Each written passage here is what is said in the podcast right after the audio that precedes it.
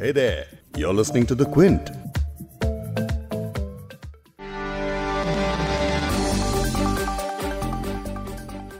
बिहार में एक बार फिर नीतीश कुमार सरकार। नतीजों के बाद अब नीतीश समर्थकों की ज़ुबान पर बस यही नारा है। लेकिन इस बार का बिहार विधानसभा चुनाव काफ़ी दिलचस्प रहा। तमाम एग्जिट पोल्स गलत साबित हुए और Nitish Kumar anti incumbency factor के बावजूद कुर्सी बचाने में कामयाब रहे। वहीं तेजस्वी यादव का सीएम बनने का सपना भी फ़िलहाल अधूरा ही रह गया है, लेकिन एक बात साफ़ है कि इस चुनाव में तेजस्वी सबसे बड़ी सिंगल पार्टी के तौर पर उभरे हैं और जो कि आरजेडी के लिए एक बहुत बड़ी बात है। इसके बारे में भी पॉडकास्ट में बात करेंगे, लेकिन बिहार की मशहूर लाइन एक बिहारी सब पर भारी, किस पर फिट बैठती है? नीतीश पर या तेजस्वी पर? और इस चुनाव से क्या सीख मिलती है? विपक्ष को चुनाव में शामिल तमाम राजनीतिक दलों को, और आगे नीतीश 4.0 से क्या उम्मीदें लगाई जा सकती हैं? इन की टेक अवेज और लेसन के बारे में आज इस पॉडकास्ट में तफसील से बात करेंगे। क्विंट हिंदी पर आप सुन रहे हैं बिग स्टोरी। हिंदी मैं हूँ फबीहा सैयद। कल के पॉडकास्ट में क्योंकि गिनती चल रही थी, इसीलिए कोई क्लियर पिक्चर नहीं होने की वजह से हमने बिहार में रुझानों के दौरान राजनीतिक समीकरणों के बारे में एक्सपर्ट्स की राय आपको सुनाई थी। आज क्योंकि तस्वीर साफ़ है, नीतीश बाबू का शासन, प्रशासन बरकरार है, लेकिन फिर भी काफ़ी कुछ बदल चुका है। क्या बदला है और आगे का रास्ता कैसा दिख रहा है? यही रहेगा आज के पॉडकास्ट का विषय। इसीलिए पॉडकास्ट में आगे सुनिए क्विंट के पॉलिटिकल एडिटर आदित्य मेनन को, जो इस चुनाव की बड़ी बातें बता रहे हैं, और साथ ही सुनिए इंडिपेंडेंट जर्नलिस्ट मयंक मिश्रा जी को, जो बता रहे हैं कि महागठबंधन में कांग्रेस आरजेडी के गले का फंदा कैसे बन गई और तेजस्वी इससे बचने के लिए क्या कर सकते थे? महागठबंधन में कांग्रेस को अगर आरजेडी ने कम सीट दी होती तो रिज़ल्ट हो सकता है बेटर होता। लेकिन पहले नतीजों पर एक नज़र। इन चुनाव नतीजों ने ये तो साफ़ कर दिया है कि अब नीतीश कुमार का बिहार में बड़ा भाई वाला टैग चला गया है। एनडीए गठबंधन में चौहत्तर सीटों के साथ बीजेपी ने जहाँ जोरदार प्रदर्शन किया है, वहीं जेडीयू का स्ट्राइक रेट काफ़ी कम रहा और बमुश्किल तैतालीस सीटें ही पार्टी जीत पाई है। पिछले विधानसभा चुनाव की बात करें तो पार्टी कम सीटों पर लड़ी थी। 101 सीटों पर लड़कर इकहत्तर सीटें हासिल की थी। वोट शेयर भी 16.8 फ़ीसदी रहा था। नीतीश कुमार की इस जीत में बीजेपी और सहयोगी दलों का बड़ा हाथ माना जा सकता है। लेकिन इसके बावजूद इस कार्यकाल में नीतीश कुमार की ठसक में थोड़ी कमी दिख सकती है। नए नए बड़े भाई बने बीजेपी की अगर बात करें तो बीजेपी ने इस बार चौहत्तर सीटें हासिल की हैं पिछले चुनाव में एक सौ सत्तावन सीटों पर लड़कर। बीजेपी तिरपन ही सीटें जीत सकी है। मतलब साफ़ है कि जहाँ एक तरफ़ बीजेपी को फ़ायदा मिला है, वहीं उसकी सहयोगी पार्टी जेडीयू पर दबाव बढ़ा है। इसका असर भी इस बार के नीतीश कार्यकाल पर दिख सकता है और बीजेपी का दखल पिछली कई सरकारों की तुलना में इस बार बढ़ सकता है। कुल मिलाकर सीएम कोई भी हो, बीजेपी बड़े भाई ही की भूमिका में होगी। बाकी बिहार में ब्रांड मोदी ने काम किया है या ब्रांड नीतीश ने इस पर जानते हैं क्विंट के पॉलिटिकल एडिटर आदित्य मेनन से ये ब्रांड मोदी थोड़ा बहुत काम ज़रूर किया है बिहार में। आ, कहा जा रहा था कि प्रधानमंत्री मोदी की लोकप्रियता बिहार में अभी भी बरकरार है माइग्रेंट क्राइसिस और कोविड नाइन्टीन के बावजूद। तो कुछ हद तक ज़ाहिर है प्रधानमंत्री की लोकप्रियता का भी एनडीए को फ़ायदा हुआ है। दूसरी तरफ़ से ब्रांड नीतीश के लिए एक एक एक किस्म से एक मिक्स्ड मैंडेट है ये। एक तरफ़ तो उन्हें काफ़ी नुकसान झेलना पड़ा है, उनकी सीटें इकहत्तर से घट के तैंतालीस पर आ गई हैं। लेकिन फिर भी जो एक नीतीश कुमार का एक साइलेंट वोटर है, जो अति पिछड़े जाति से आता है या महादलित है या महिला वोटर है इन तबकों ने लगता है अभी भी नीतीश कुमार का सपोर्ट नहीं छोड़ा है। उन्होंने लास्ट मोमेंट पे आके नीतीश कुमार का समर्थन करके एनडीए को मेजॉरिटी मार्क के आगे पहुँचाया है। तो कुछ हद तक ये ब्रांड नीतीश के लिए भी एक कामयाबी है। लेकिन नीतीश कुमार काफ़ी कमज़ोर होकर निकले हैं चुनाव से। तो उनका राजनीतिक भविष्य कोई बहुत ज़्यादा सर्टन या बहुत ज़्यादा स्टेबल नहीं है। अब बात करते हैं तेजस्वी यादव की 31 साल के तेजस्वी फाइनली नेता बन गए हैं। तेजस्वी के नेतृत्व में महागठबंधन ने अच्छा प्रदर्शन किया है और आरजेडी पिछहत्तर सीटों के साथ एक लौती सबसे बड़ी पार्टी बन गई है। शिवसेना, एनसीपी समेत तमाम सियासी दल आरजेडी और खासकर तेजस्वी यादव की तारीफ़ करते दिख रहे हैं। शिवसेना ने तो अपने संपादकीय में लिखा है, हमें नहीं लगता कि तेजस्वी यादव हार गए हैं। ये क्षण देश के राजनीतिक इतिहास में दर्ज किया जाएगा। बिहार के चुनाव ने देश की राजनीति में तेजस्वी यादव को एक नया मकाम, एक नई पहचान दे दी है। आरजेडी कहने को हार गई है, लेकिन जिस तरह का प्रदर्शन किया है, उसका बिहार की राजनीति के लिए अब क्या मतलब है? इसके बारे में भी जानते हैं आदित्य से। ये राष्ट्रीय जनता दल के लिए एक बहुत अहम कामयाबी है, भले ही उनकी सरकार ना बनी हो। याद रखा जाना चाहिए कि ये ऐसी पार्टी है जिसे मीडिया में और पॉपुलर डिस्कोर्स में बहुत बदनाम किया गया है, जिसे बार बार लगातार इसे करप्शन से और लॉ एंड ऑर्डर प्रॉब्लम से जोड़ा गया है। तो इस पार्ट और जबकि ये सारे जो बुराइयाँ हैं वो ऑलमोस्ट सभी पार्टियों में ऐसा नहीं है कि सिर्फ़ राष्ट्रीय जनता दल में ये खामियाँ हैं। लेकिन इस एक पार्टी को सिंगल आउट किया जाता है तो इस सब के बावजूद अगर राष्ट्रीय जनता दल एक सिंगल लार्जेस्ट पार्टी बनकर उभरती है पन, ये बीच में दो साल छोड़कर पंद्रह साल शासन से बाहर रही है इसके बावजूद उन्होंने इस कदर अच्छा प्रदर्शन दिया है। उनके जो top most leader Lalu Prasad अभी भी जेल में हैं लेकिन इकतीस वर्षीय तेजस्वी यादव ने पूरी बागडोर अपने हाथों में संभाल कर उन्होंने पार्टी को इस मकाम पर पहुँचाया है। तो ये काफ़ी बड़ी कामयाबियाँ हैं राष्ट्रीय जनता दल अब थोड़ी बात एलजेपी की भी कर लेते हैं। चुनाव में पार्टियाँ खुद जीतने के लिए खेलती हैं, लेकिन एलजेपी के इरादे जीतना नहीं था, बल्कि हराना था। वो भी जेडीयू को। और चिराग पासवान के लिए चुनावी मैदान में उतरने का यही मकसद था। और ये कोई ऐसी बात नहीं है जो अंदाजे से कही जा सके, बल्कि एलजेपी ने पूरा चुनावी प्रचार एंटी नीतीश बयानबाजी पर ही किया है। आप नतीजे भी देखेंगे तो वही सारी चीज़ें रिफ्लेक्ट होंगी। नीतीश को इसका कहीं ना कहीं बहुत बड़ा नुकसान हुआ है, लेकिन बीजेपी की अगर बात करें तो उनके चिराग की रोशनी ज़रूर नज़र आई है। इस पर भी सुनिए आदित्य को। लोक जनशक्ति पार्टी ने काफ़ी बुरी तरह से जनता दल यूनाइटेड का खेल बिगाड़ा है। जो डेटा सामने आ रहा है, उस पर यकीन करें तो लगता है कि कम से कम तैंतीस सीटें ऐसी हैं जहाँ लोक जनशक्ति पार्टी ने इतने वोट हासिल किए हैं, जो एक जेडीयू का हार का मार्जिन है, उससे ज़्यादा है। यानी अगर ये पूरा का पूरा वोट जेडीयू को ट्रांसफ़र हो जाता तो ये 33 की 33 सीटें जेडीयू के खाते में होती और आज वो 43 वोट सीटों के बजाय छिहत्तर सीटों पर होते और छिहत्तर सीटें ऐसी होती कि वो भारतीय जनता पार्टी के भी टैली से ऊपर होती हैं। तो ज़ाहिर है, ये जेडीयू को को कट्टू साइज़ करने के लिए नेता कद घटाने के लिए ये चिराग पासवान काफ़ी कामयाब हुए हैं। अब इसके पीछे बीजेपी की चाल थी या चिराग पासवान ने खुद ऐसा किया, इस पर हम औपचारिक तौर पर तो कुछ कह नहीं सकते। लेकिन चिराग पासवान ने खुलकर खुद ही कहा है कि मेरा पूरा मकसद ही था जेडीयू को नुकसान पहुंचाना, बीजेपी को नुकसान पहुँचाने की मेरी कोई भी नीयत नहीं थी। दूसरी तरफ़ से कई सीटों पर चिराग पासवान ने भाजपा और आरएसएस के बैकग्राउंड के लोगों को टिकट दिया जनता दल यूनाइटेड के ख़िलाफ़। तो ज़ाहिर है वहाँ पर उनका इरादा था कि जो उस सीट में बीजेपी, आरएसएस का वोट है, जो एक अलायंस के नाते जेडीयू को जाना चाहिए था, वो उन्होंने अपने तरफ़ खींच लिया। तो अगर उस चीज़ को मद्देनज़र रखा जाए तो लगता है कि कुछ ना कुछ डील ज़रूर है।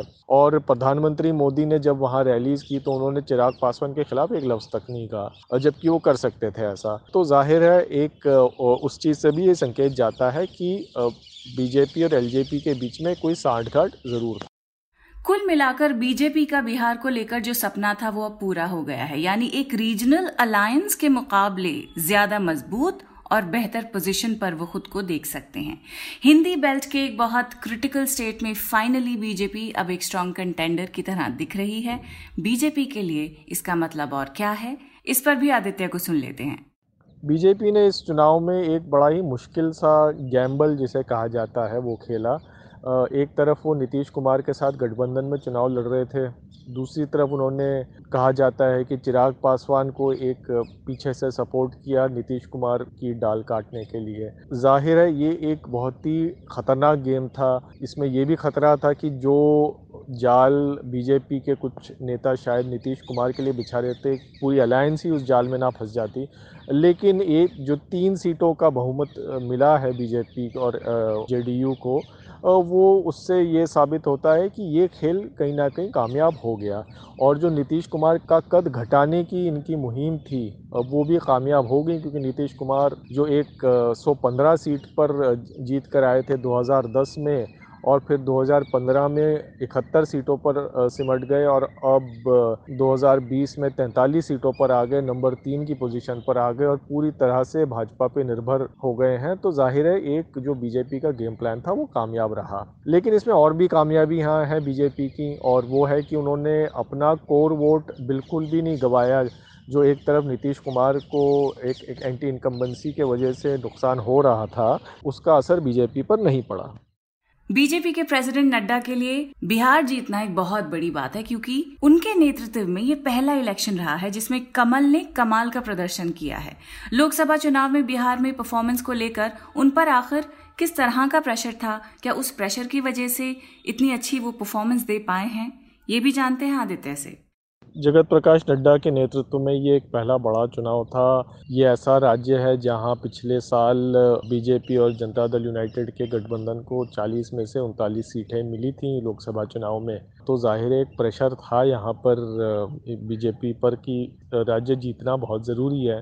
इस वजह से भी प्रेशर था कि कोई भी बड़े राज्य में 2018 से अब तक बीजेपी को कामयाबी हासिल नहीं हुई है। हार का ही सामना हुआ है, जहाँ, चाहे वो राजस्थान हो या मध्य प्रदेश हो या छत्तीसगढ़ हो। और महाराष्ट्र में भी उनकी सरकार बनते बनते रह गई। हरियाणा में उन्हें दुष्यंत चौटाला की मदद से बनाना पड़ गया सरकार। दिल्ली में उनकी बहुत बुरी हार हुई, झारखंड में बुरी हार हुई तो ज़ाहिर है एक दबाव था कि किसी एक राज्य में तो उनके हाथ कामयाबी हासिल हो, और जो हुई है बीजेपी एक एनडीए में भी सबसे बड़ी पार्टी बनकर उभरी है। तो ये जगत प्रकाश नड्डा के लिए एक काफ़ी बड़ी उपलब्धि तो ये तो हो गया बिहार के नतीजों का एनालिसिस अब आते हैं इस चुनाव के लेसन पर, यानी सबक क्या मिलता है बिहार के इस चुनाव से। विपक्ष की पहले बात करते हैं। महागठबंधन आरजेडी के साथ लेफ़्ट पार्टियों ने एक स्ट्रांग अलायंस पार्टनर होने का सबूत दिया। वहीं कांग्रेस गले का फंदा साबित हो गई है। इससे बचने के लिए क्या तेजस्वी कुछ कर सकते थे? ये समझते हैं इंडिपेंडेंट जर्नलिस्ट मयंक मिश्रा जी से। कल से इस बात पे बहस हो रही है कि अगर कांग्रेस का महागठबंधन में कांग्रेस को अगर आरजेडी ने कम सीट दी होती तो रिज़ल्ट हो सकता है बेटर होता। मैं पूरी तरह से इसे सहमत नहीं हूँ। एक तो सबसे बड़ी बात है, और कांग्रेस वाले लगातार ये बोलते रहे उनके हिस्से में जो सीट आई, वो बेसिकली कमज़ोर सीटें थी, जहाँ आरजेडी और उसके एल का प्रदर्शन कई सालों से, कई चुनाव से बहुत अच्छा नहीं रहा है। तो इसीलिए कमज़ोर सीट पे आप स्ट्राइक रेट को एनालाइज नहीं करते हैं, ठीक से गौर से नहीं देखते हैं। दूसरी बात है कि इस बार अगर आप बाकी हर रीजन का एनालिसिस करें तो आपको पता चलेगा कि सीमलेस ट्रांसफ़र ऑफ़ वोट्स हुआ। आरजेडी के वोटर्स ने कांग्रेस को वोट किया लेफ़्ट के वोटर्स ने कांग्रेस को वोट किया, कांग्रेस के वोटर्स ने आरजेडी को वोट किया और लेफ़्ट को वोट किया। तो सीमलेस रहा ये ट्रांसफ़र ऑफ़ वोट्स और कोयलिशन कोहेसिव था। वो एनडीए का मतलब महागठबंधन का जो कोयलिशन था वो कोहेसिव था। सब एक साथ लड़े तो इसीलिए एक किसी कॉन्स्टिट्यूंट को सिंगल आउट करना और ये कहना कि इसका स्ट्राइक रेट अच्छा नहीं रहा और इसी ने पूरे कोलिशन को पुल डाउन कर दिया। मेरे ख्याल से ये सही नहीं है। और अगर ऑपोजिशन के सबक की बात करें तो उनके लिए क्या लेसन है इस पूरे चुनाव में? अपोजिशन के लिए सबसे बड़ा लेसन यही है कि बिहार के इलेक्शन को रीजन वाइज एनालाइज करे। और ये देखे क्या कि भोजपुर के रीजन में जो पटना से सटा हुआ है और जहाँ जिसमें अर्बन पॉकेट्स हैं रिलेटिवली ज़्यादा प्रॉस्परस है कास्ट कन्फ्लिक्ट का एक हिस्ट्री रहा है उस रीजन में, वहाँ आरजेडी और उसके गठबंधन के पक्ष में क्या काम कर गया? वो जो है ट्रेडिशनली गढ़ माना जाता है एनडीए का। वहाँ आरजेडी ने और उसके एलाइज ने बहुत अच्छा किया। दूसरी तरफ़ सीमांचल के इलाके में देखना पड़ेगा क्या कि अरिथमेटिक के हिसाब से सोशल बेस के हिसाब से आरजेडी और एलाइज को सीमांचल के इलाके में बहुत अच्छा करना चाहिए था। लेकिन वहाँ सबसे, सारे रीजन का अगर एनालिसिस करें तो सीमांचल में अपोजिशन का सबसे खराब प्रदर्शन रहा। तो इसी दोनों कंट्रास्टिंग रिज़ल्ट को एनालाइज करके पता चलेगा। और मेरे हिसाब से सबसे बड़ा टेक अवे यही है कि अगर एक बड़ा broad coalition on the basis of economic issues अगर वो खड़ा किया जाए तो आप सक्सेसफुल चैलेंज माउंट कर सकते हैं। और ये मेरे हिसाब से बिहार के वर्डिक्ट का सबसे बड़ा सबक यही है। अब बात करते हैं असदुद्दीन ओवैसी की। उनके बारे में कहा जा रहा है कि उन्होंने काम बिगाड़ा है और वो बीजेपी की टीम बी हैं।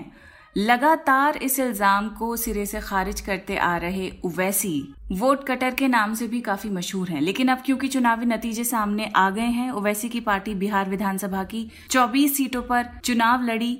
मुस्लिम बहुल इलाके सीमांचल में ओवैसी की पार्टी ने चौदह उम्मीदवार भी खड़े किए, जिनमें से पाँच सीटों पर वो जीत गए हैं। अगर उनके उम्मीदवार इन सीटों पर ना होते तो ये वोट कहा जा रहा है कि सीधे महागठबंधन को चले जाते। इसके बारे में मैं एक बार फिर से आदित्य से सुनना चाहती हूँ कि क्या ये कहना ठीक होगा उनके बारे में कि नहीं?